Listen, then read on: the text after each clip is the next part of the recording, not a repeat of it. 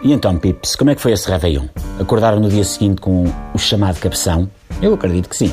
Quando se acorda com a ressaca da noite anterior é terrível. Isto segundo me disseram, porque eu, palavra de honra, já não me lembro como é que é isso ter uma ressaca. A última que tive foi em 1983, depois de uma maratona de todas as temporadas de uma casa na pradaria com Michael Landon. Durinho, hein? porrada que ferve. Venham depois falar da Guerra dos Tronos. Bom, mas se a ressaca da noite anterior é complicada, então quando se acorda com a ressaca do ano anterior é absolutamente devastador. E 2016 deixou uma enorme ressaca. Enorme ressaca. Até a mim. Estou em negação, mas tenho de admitir que também estou de ressaca. Não sou mais do que os outros. E estamos a falar de uma daquelas em que uma pessoa acorda e pergunta a si própria: Este ano aconteceu mesmo? Tipo quando se acorda ao lado de alguém, enroscamos para dormir mais um bocadinho e de repente apercebemos de que não só não fazemos ideia de quem é aquela pessoa, como ainda por cima ela é feia que dói.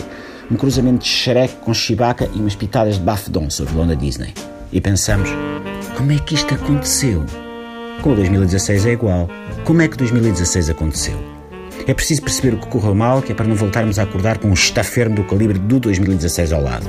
É que depois é uma chatice temos de chamar um Uber e depois, enquanto se espera, ai tal, Miguel, posso beber um cafezinho?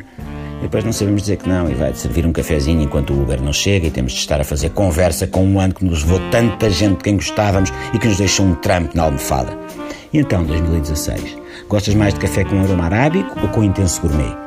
É que exatamente o que nos está a apetecer é, que é exatamente o que nos está a apetecer com 2016. O tipo de café que aquele estafermo daquele ano prefere. E o Uber que nunca mais chega, e o Uber que nunca mais chega, a Esparta. Bom, para combater a ressaca, não se esqueçam de se manter hidratados, é muito importante, senão ainda vos começa a dar queimbras e olha que queimbras de 2016, meus meninos, não são pera doce. É preciso cautela ao encarar este 2017 com quem agora planeamos um jantar à luz de velas.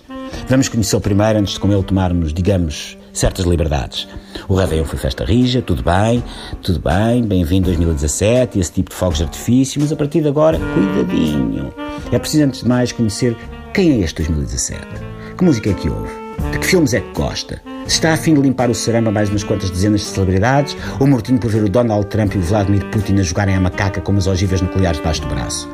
Porque o tempo não espera por nós e porque infelizmente não podemos escolher o ano em que queremos viver, nem que seja em esquema de speed dating, vamos pelo menos levar a nossa relação com 2017 com calma antes de nos entregarmos completamente no vale danado ter mal feitio como o ano anterior. Entretanto, vivamos e sejamos felizes, Pips, que é o maior ato de emancipação que podemos ter em relação a anos como ao feitio. E se no fim de 2017 chegarmos à conclusão de que o ano até foi bom, então aí que seja para casar. Uma casa na pradaria, uma cabana junto à praia, e é amor para a vida. Pelo menos até ao próximo ano. Bom 2017.